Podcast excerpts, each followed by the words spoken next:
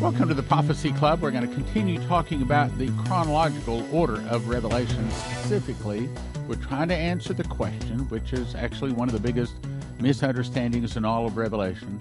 We're trying to answer the question the difference between the judgment seat of Christ and the great white throne. But as I said yesterday in the program, I can't get into some of the higher and the more finer things of prophecy until you understand some of the basics. If you don't understand the feasts, then I'm just talking to the wind. You would not get it. So here's what I'm going to do. Yesterday, and, and it's very important if you're listening to this, it's very important that you go to the video. You really need to watch the video, which is why I'm going to the trouble to make a video today so that you can understand the feasts. Because when you understand the basics of the feasts, I'm not saying you even have to keep them, but when you understand them, then from there I can spring into all kinds of things that heretofore I have not been able to bring to you because I didn't see how I could explain it all in 30 minutes.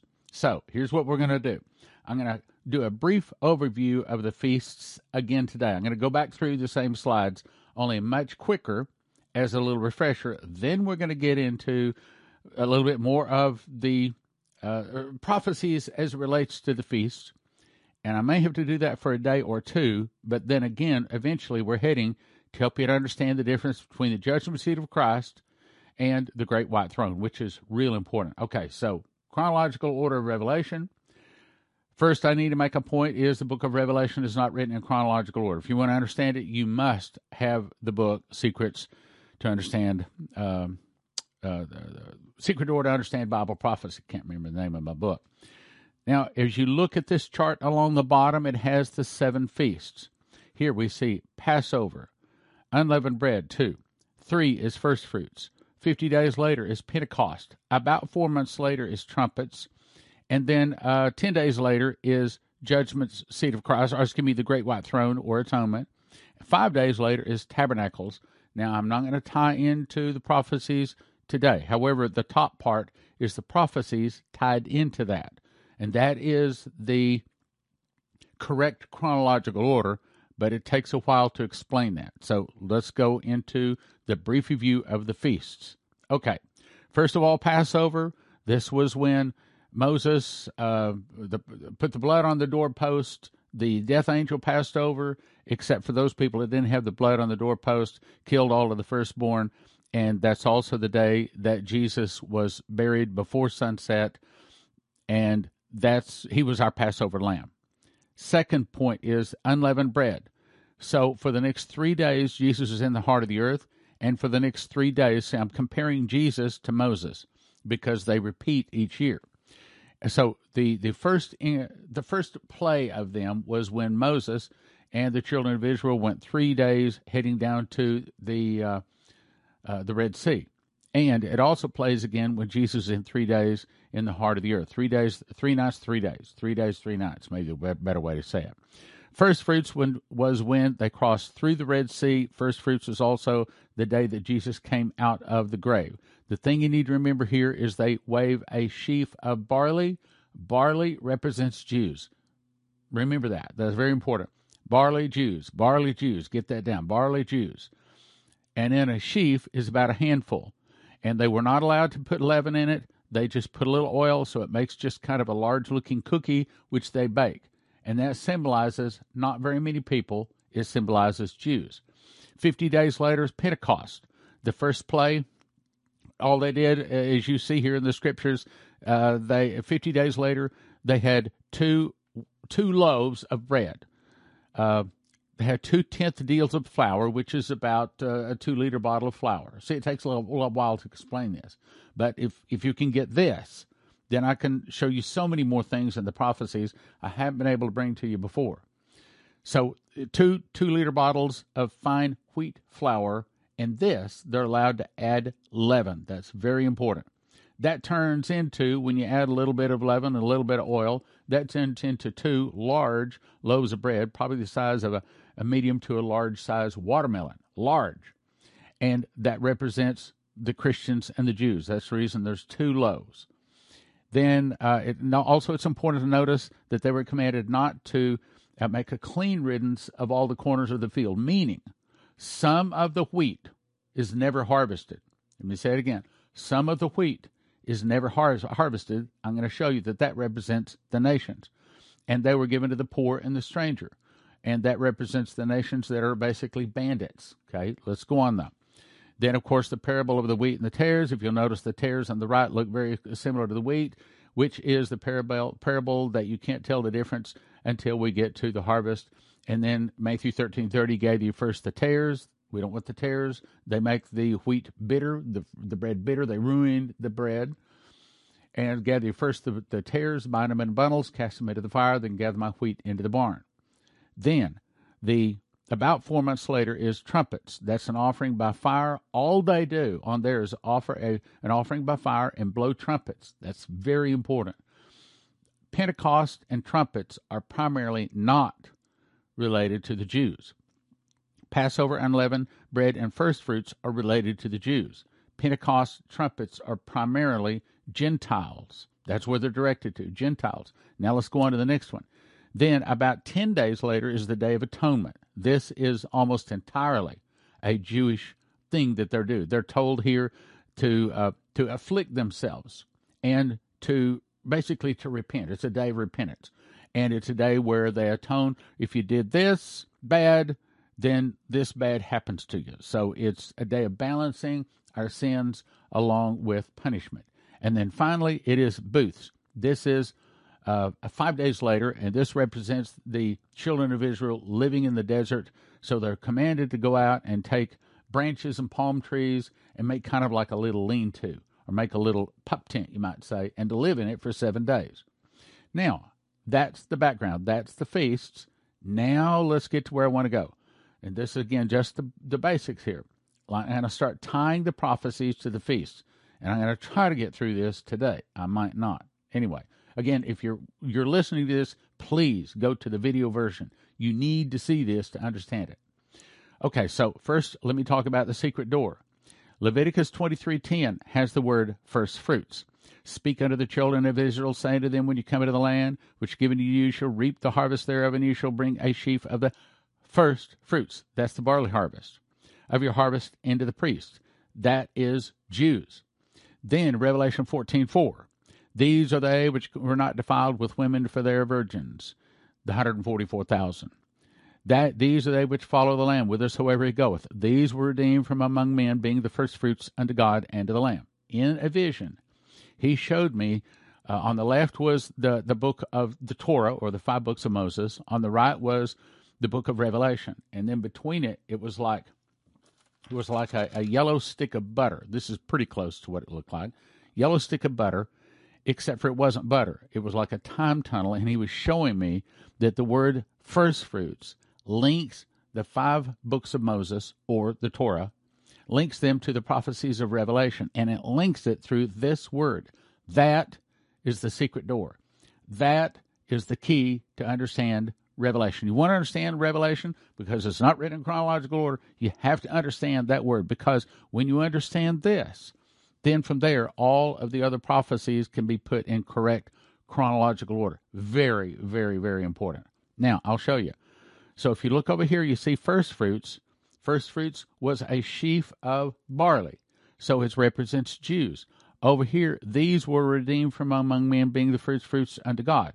So once again, excuse me, once again, it is Jews. And it represents the 144,000.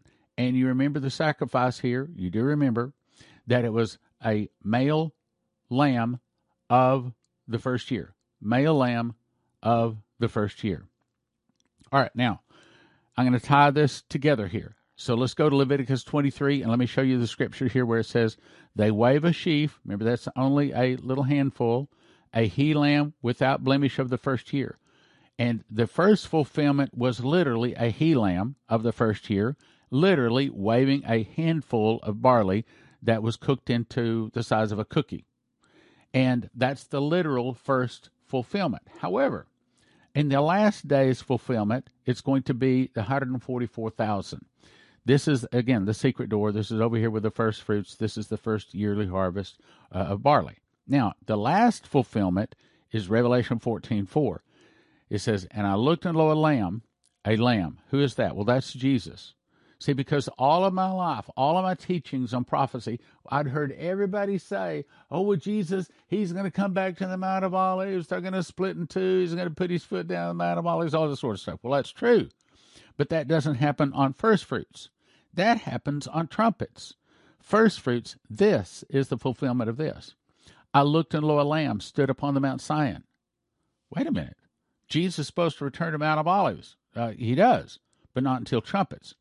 See, Mount of Olives when he returns as King of Kings. Here, he's still a lamb. Here is when uh, he resurrects the 144,000 Jews. How do you know that, Stan? Well, let's look at it here. Let's look at the chart. Okay, so Jesus, Jesus came out of the ground on first fruits. When he came out of the ground, there was also some other people that came out of the ground on that same day and walked around the city and said they were seeing all of the city of Jerusalem. Well, once again, when returns the next time, here as the Lamb of God, and he will be, I believe, in the same lamb body, probably in the same clothes. Why? Because Acts 1.11 said, You men of Galilee, why stand you gazing up into heaven? This same Jesus, which is taken up from you into heaven, shall so come in like manner as you've seen him go into heaven. He left in a lamb body where he had just had fish with the disciples. He just let Thomas feel his hands, his his nail scars, and the the sword wound in his in his body. If you'll also look here in, in my chart here, I explained this is some 50 days later to the next one, but right now let's concentrate on the barley harvest. It's 144,000 one year old Israeli boys resurrected to mature bodies. They have no guile in their mouth. They're without fault before the throne of God. Okay, so again, Acts 1.11 says, You men of Galilee, why stand you gazing up into heaven? This same Jesus, which is taken from you into heaven, so shall, come, shall, shall so come in like manner as you've seen him go into heaven. Meaning that probably, if we know the truth of it, probably when Jesus comes back down in Revelation 14.1 upon the Mount Zion with the 144,000, probably he will come in the same clothes, probably the same body, because he's not going to be in the lion of the tribe of Judah body. He's still going to be the lamb of the tribe uh, of the Lamb of God. He is going to, he's not going to be the King of Kings and Lord of Lords yet. That doesn't happen till the marriage supper of the Lamb, which we'll get to in a minute. Instead, he is still the prince of the kings of the earth. In other words, he has not been to the coronation. He has not been crowned yet. He is still a lamb at this point. That's the whole point of Acts 1:11. So, on first fruits, this is really important. In other words, at this point, we're about 7 months away from Jesus returning. So, try to get this picture. The two the two witnesses have been walking up down the streets of Jerusalem at this point for about 3 years. and as the beast and the false prophet are in the Holy of Holies, the two witnesses, which would be Moses, get my book, Secret Door to Understand Bible Prophecy. I explain all this to you. Moses and then John Revelator will be the two witnesses. They're walking up down the streets of Jerusalem. And everything that the beast and the false prophet do, the two witnesses outdo them until their witness or their testimony is completed.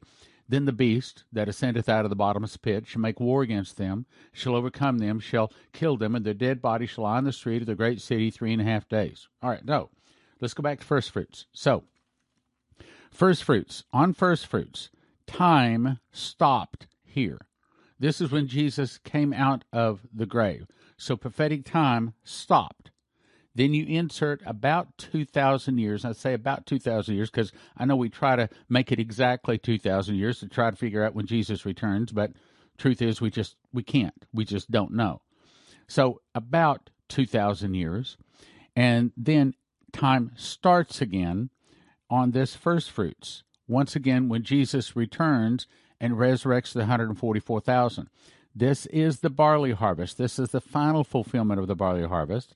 144,000 one year old Israeli boys. How do we know that they're one year old? Because the Bible says, let's see if I have it right back here. Yeah, here you go. Okay, so it says, uh, a he lamb without blemish of the first year.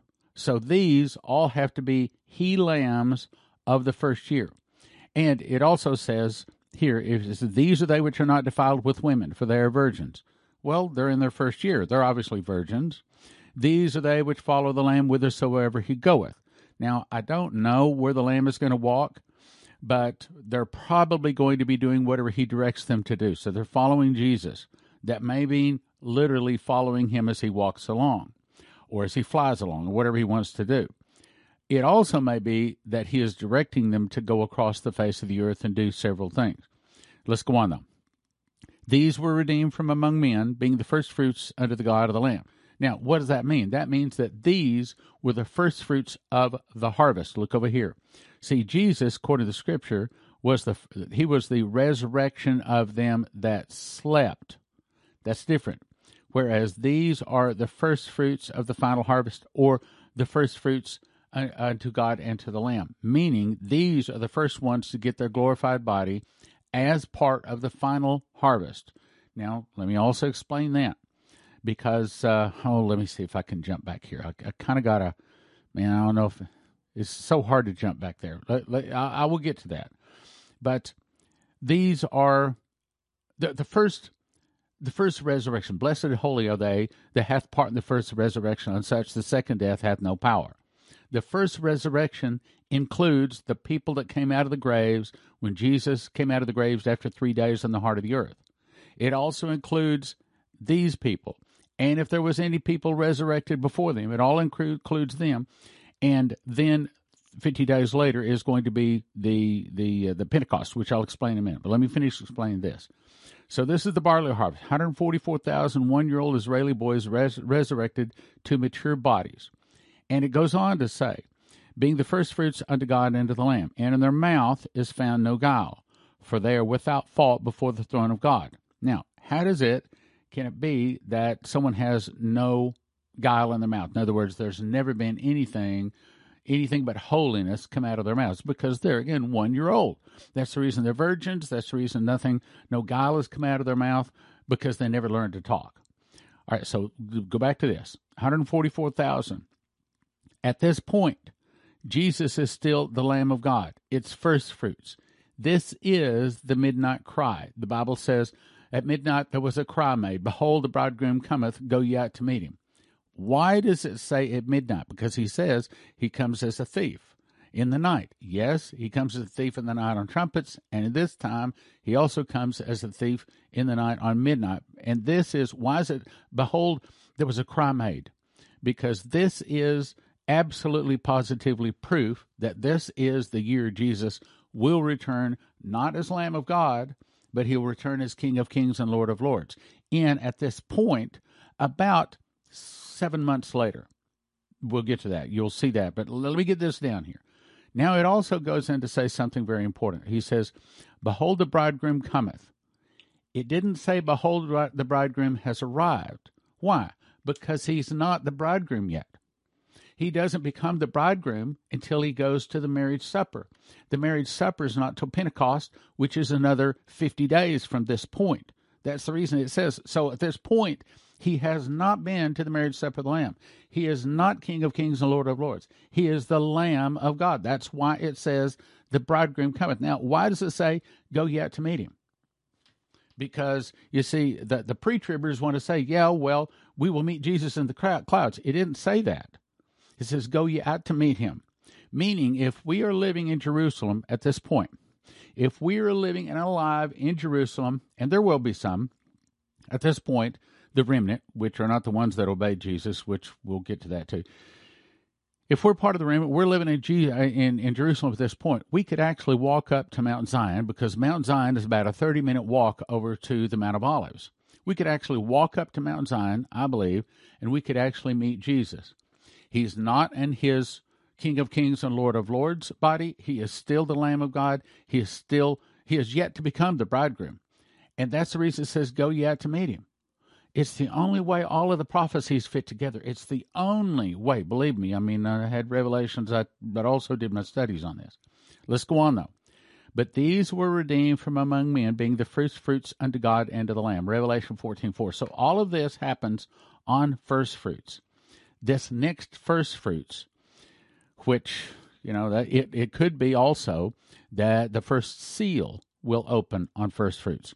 And I saw when the Lamb opened one of the seals, and I heard as it were the noise of thunder. What's the noise of thunder sound like?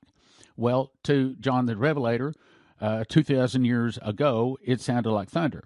But Ken Peters said what he heard was sounded like a 1970s car horn.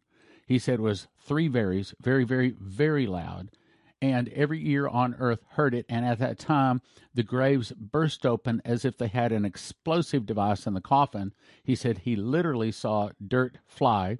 He saw the people standing around the open gravesite and he said they were all wearing these like white choir robes. They had a big cloak on. He said he did not see them fly up into the air. He said they simply vanished. And at that time, he also said that all the electronics went off. So could it be that the resurrection power of God hitting the earth, resurrecting all of these people, also shut down all the electronics for a couple of weeks? He said after they came back on, everything was different. So it may be, I don't know, but it may be that Jesus will open the first seal on another first fruits. Why? Because Jesus came out of the ground on first fruits and there were people resurrected on that day. It may be that once again he returns on first fruits with 144,000, which we do know, and it may be on that day that that 144,000 are re- resurrected. And by the way, there's nothing saying that. Yeah, actually, let me let me skip that. Okay, so there's 144,000 one-year-old Jewish boys all resurrected. Now, that's what happens on first fruits. Those are the first fruits of the final harvest. Now, let's go to the next point. Now, we're going to go back and look at what the Bible says, refresh our memory about Pentecost. You remember, this is you're to number 50 days, and then they have two wave loaves. Here, uh, back over here, this is only one sheaf, just a handful of, of barley. Barley means Jew. Okay. Over here, however, this is the wheat harvest. Now we know that in the parable of the wheat and the tares, the wheat is saying those people that believe in Jesus. So these people, very important, these people believe in Jesus. So it has two wave loaves, two tenth deals of flour. Remember, I said two two liter bottles of like wheat flour. But this, this is the key important part. Here it says bacon with leaven. Well, how do you get into heaven? See, leaven is a picture of sin. So, how do we get into heaven with leaven, with sin? Well, there's only way. Who are these? What are these red and white robes? Whence, came they? And I said unto him, Sir, thou knowest, these are they which came out of great tribulation, and washed the robes, and made them white in the blood of the Lamb. Therefore are they before the throne of God, and serve him day and night in his temple. Meaning, they got into heaven because they were washed in the blood of the Lamb. See over here, first fruits? No, no, no. They got into heaven because they're without fault before the throne of God. Why? Because they're one year old. Nobody gets into heaven with any sin. You see, it's back to the, the tares and the wheat. You want to first gather all of the tares, bind them in bundles, make certain you don't get one seed of those tares in your wheat flour, or it makes your, your bread bitter. Gather you first the tares. That's the reason the pre-trib rapture is just, it's not even close. They don't even understand. But because they don't understand this, and because of other things, which I'm writing a book on that to explain. Okay, so back to this. So there's two loaves about the size of a medium to large watermelon. That symbolizes that a lot more people are going to get into heaven through the blood of Jesus than through doing no sin, through the dying in the first year, and being chosen to be one of the 144,000. However, next thing to notice, very important, this is where a lot of people miss it. They read past because they don't understand it. They just read past it. Now, I do that sometimes too, but that's sometimes gets us in trouble. So thou shalt make a clean riddance of the corners of the fields. So this is during the time when Jesus has been introduced to the world. Not everyone is harvested. This represents the nations where it says, uh, okay, and without our, our dogs and and sorcerers and whoremongers and murderers and idolaters and whosoever loveth the make of the lie. So these are the people, the nations that during the first thousand years are allowed to live for up to a thousand years. But if they sin, a morning star judge sure shows, shows up and hits them with a morning star. They fall to the ground, a pile of ashes and bones immediately. So, in conclusion, let me encourage you to do a couple of things. I've been called of God to raise up an army of prophecy teachers working miracles. And the way we're going to do that is from July 29 to August 2, here in Dallas, we're going to have the Sevenfold Miracle Crusades. And this is what we want to do. There's a lot of things we're going to do. Get you filled with the Holy Spirit, lay hand, but basically the two biggest things we want to do. I want to lay hands on you and anoint you with uh, oil. this is yellow crude oil, so we won't put crude oil on you, but we do. I thought I had some oil laid right there. Anyway, well, lay hands on you, anoint you with oil, and I'll pray that you get the revelation spirit that I got when I memorized the book of Revelation, as confirmed by Andre Bronkhorst. He said, I have that gift and I can pass it on. Leslie also will anoint you with honor oil and pray that you receive a prophetic gifting so that you can hear the voice of God. And also, she's going to walk you through her school of the prophets. I'm going to teach you how to understand Bible prophecy and the two prophecy charts. Why? Because when the trouble hits, there's going to be a lot of people that are looking for answers, and God is going to send them to you. And you want to be able to, to give them an answer about prophecy. You want to be able to walk in sevenfold miracles because a great time like mankind has never seen is about to come upon the earth. That happens at the Sevenfold Miracle Crusades. Go to sevenfoldmiraclecrusades.com and get signed up. And by the way, when you get signed up, please stay at the Hyatt. It helps us to form the crusade. Besides that, you probably don't have time to go other places anyway. And also get the meal package. It's a good deal. It's a good deal. Helps us put the thing together.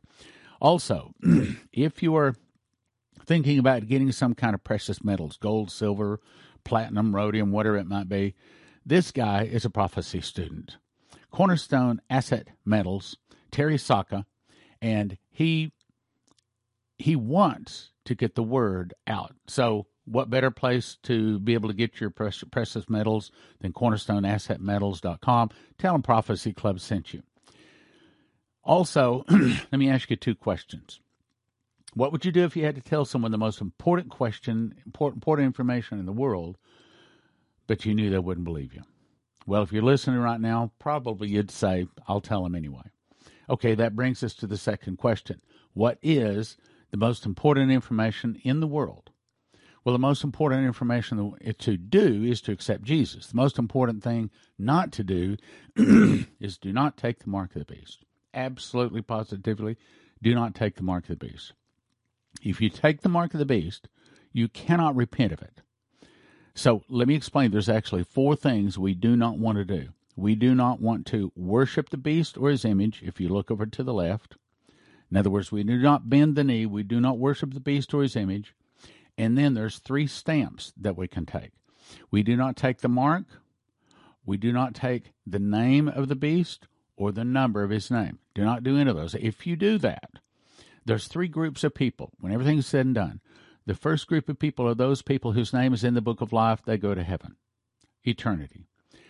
Second, if their name is not in the book of life, they're tossed into the lake of fire and brimstone and they get soul death. They will be as though they had not been.